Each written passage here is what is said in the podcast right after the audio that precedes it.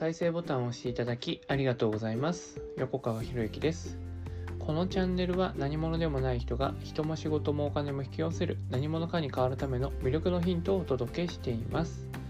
今回のヒントは1回で全部理解する必要はないというね、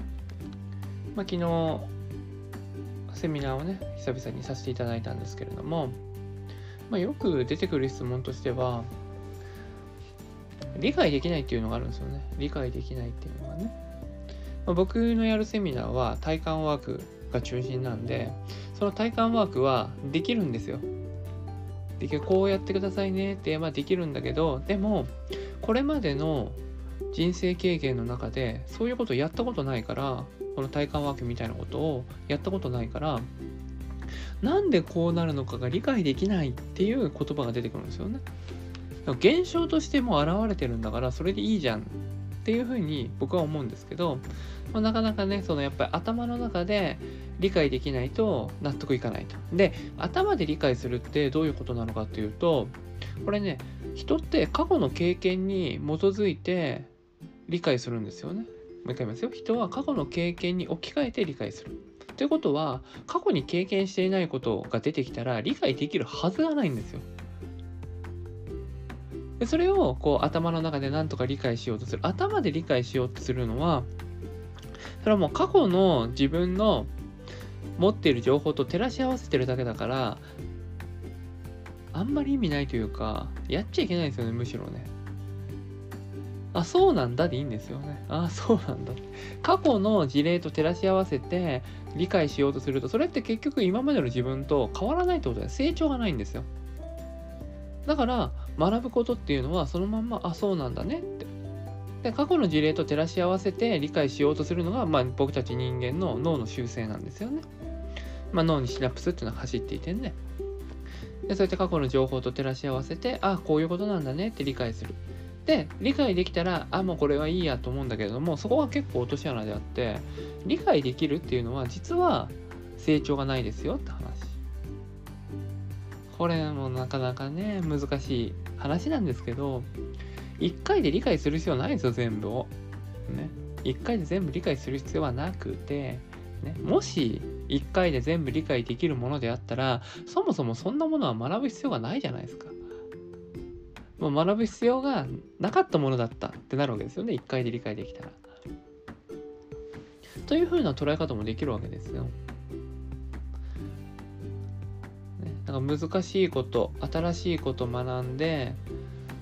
なんでこうなるんだろうって考えるのは、全部自分の過去の持っている知識との照らし合わせになっちゃうんですよね。そんなことはする必要なくて、あ、こうなんだっていうふうに置き換えておけばいいんですよ。そしたら今度はそれが過去の経験になるわけですよね。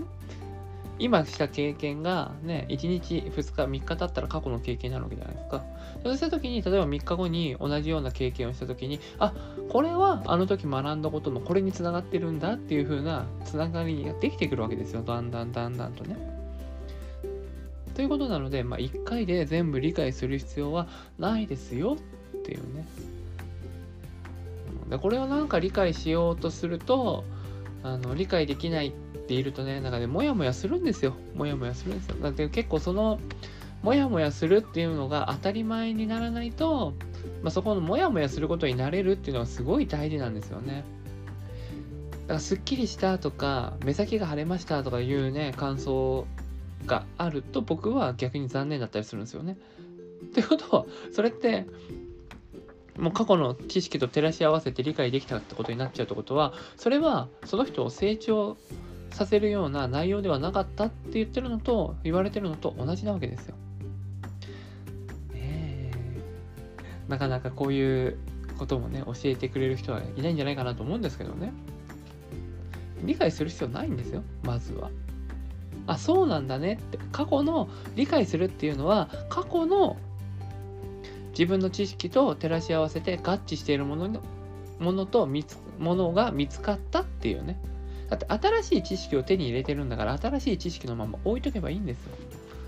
ここすごい大事ですよね。新しい知識なんだから新しい知識のまま置いとけばいいんですよ。だから1回で本当全部理解する必要なくて、もし1回で理解できないんであれば何回も何度も何度も繰り返して復習するんですよ。でそうやって復習していく中でだんだんと理解が深まっていくっていうことなんですよね。で1回で理解できることが素晴らしいのかって言われたら僕は素晴らしいとは思わないですよ。なんか例えば本とか読んでパラっと読んで本を理解できましたって言ってるけど、それは理解してないんですよ。まあ、確かに本の中身はね読めてるのかもしれないけれども、それは実際理解というよりは、ね、過去の知識を過去の自分の持っているこれまで手に入れてきた知識と照らし合わせてこういうことなんだねっていうふうに結びつけてるだけなんですよ。本当に難しい本だったら速読なんてまずできないですからね。自分がこれまでに持っている知識と照らし合わせることで速読ってできるんですよ。だそもそもの基礎能力が持ってなかったら速読なんて絶対できないですからね。とすると、じゃあその本を理解するためにはどうしたらいいかって何度も何度も読まないといけないんですよね。まあ、僕も何度もね読んでる本っていっぱいあるんですけど、いや書かれていること自身はなんとなくわかるんですよ。なんとなくわかるんだけれども、じゃあそれを自分の言葉で説明できるかって言われたらまだその段階に来てないから、あこれまだ理解できてないからやっぱりもう一回学び直さないといけないな。でその学び直すタイミングの時に過去の知識と照らし合わせるってことをやらないっていう、照らし合わせそうになったら違うやめておけと自分に言い聞かせるんですよね。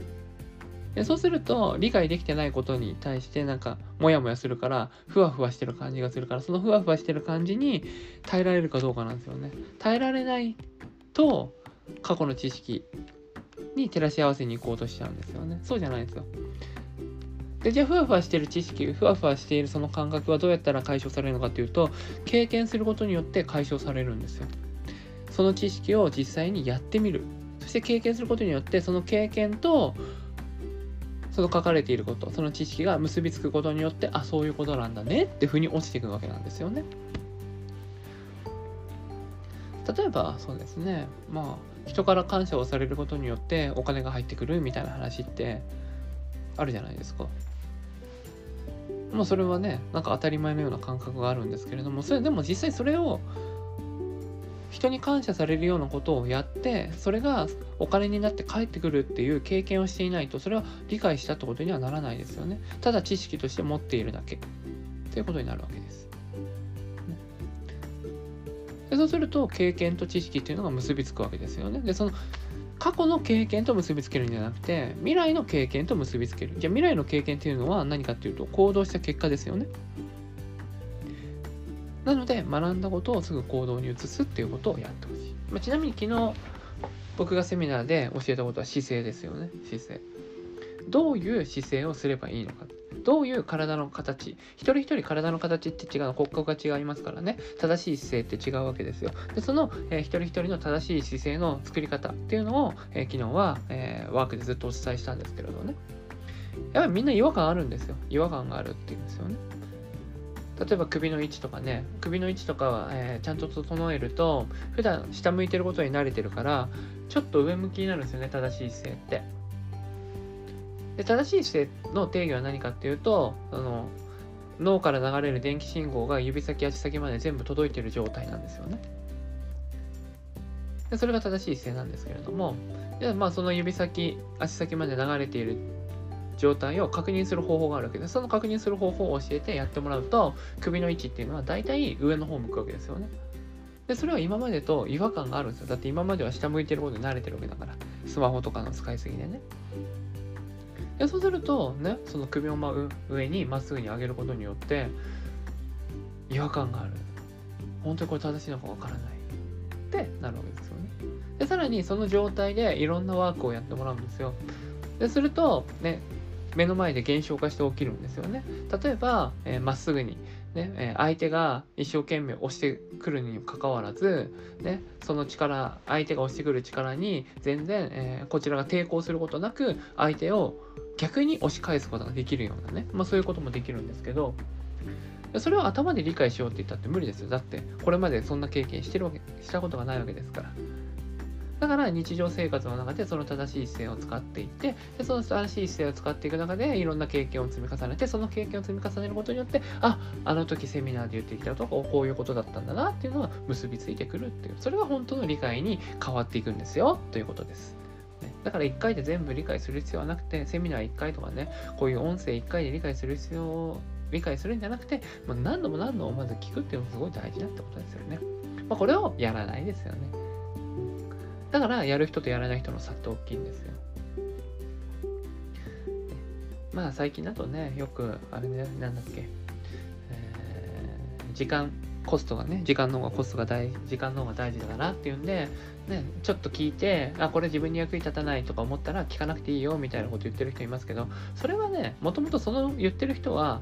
ね、いろんな知識を持ってるからそれができるんであって、知識持ってない人がそれ同じことやっていったら何が起こるかというと、これまでの自分の価値観で判断している、これまでの自分の価値観と変わらないから、結局学んでも変わらない学習の仕方になるわけですよ。この人って決めた、ね、これは絶対やった方がいいなと思ってなんて決めたんであれば、面白かろうがつまらなかろうが最後まで必ず聞いて、そして話されていることを実践するということが大事になってくるんです。でこれをやってる人がほとんどいないから、やってる人は伸びるし、やらない人との差が大きくつくというわけなんですよね。だから1回で全部理解する必要はないですよ。何回も何回も、ね、聞いていただいて、実践していただいて、で、自分の未来の経験と結びつけていってくださいという、そういうお話でした。はい、今回は以上になります。このチャンネルでは一人一人が大切な人を幸せに導く世の中にするため、あなたの人生で培った経験、あなたの人生経験で培った魅力を生かして何者かとして活躍してほしい、そんな思いで配信をしています。このチャンネルの音声を隠さず聞いていただくと、魅力ある人たちの考え方や立ち居振る舞いが分かり、人も仕事もお金も引き寄せる何者かに変わっていくことができます。ぜひチャンネルフォローやお友達へのシェアをしていただいて、一緒に何者かになることを実現できたら嬉しいです。魅力のヒント、今回は以上になります。最後までお聞きいただきありがとうございました。また次回お会いします。横川博之でした。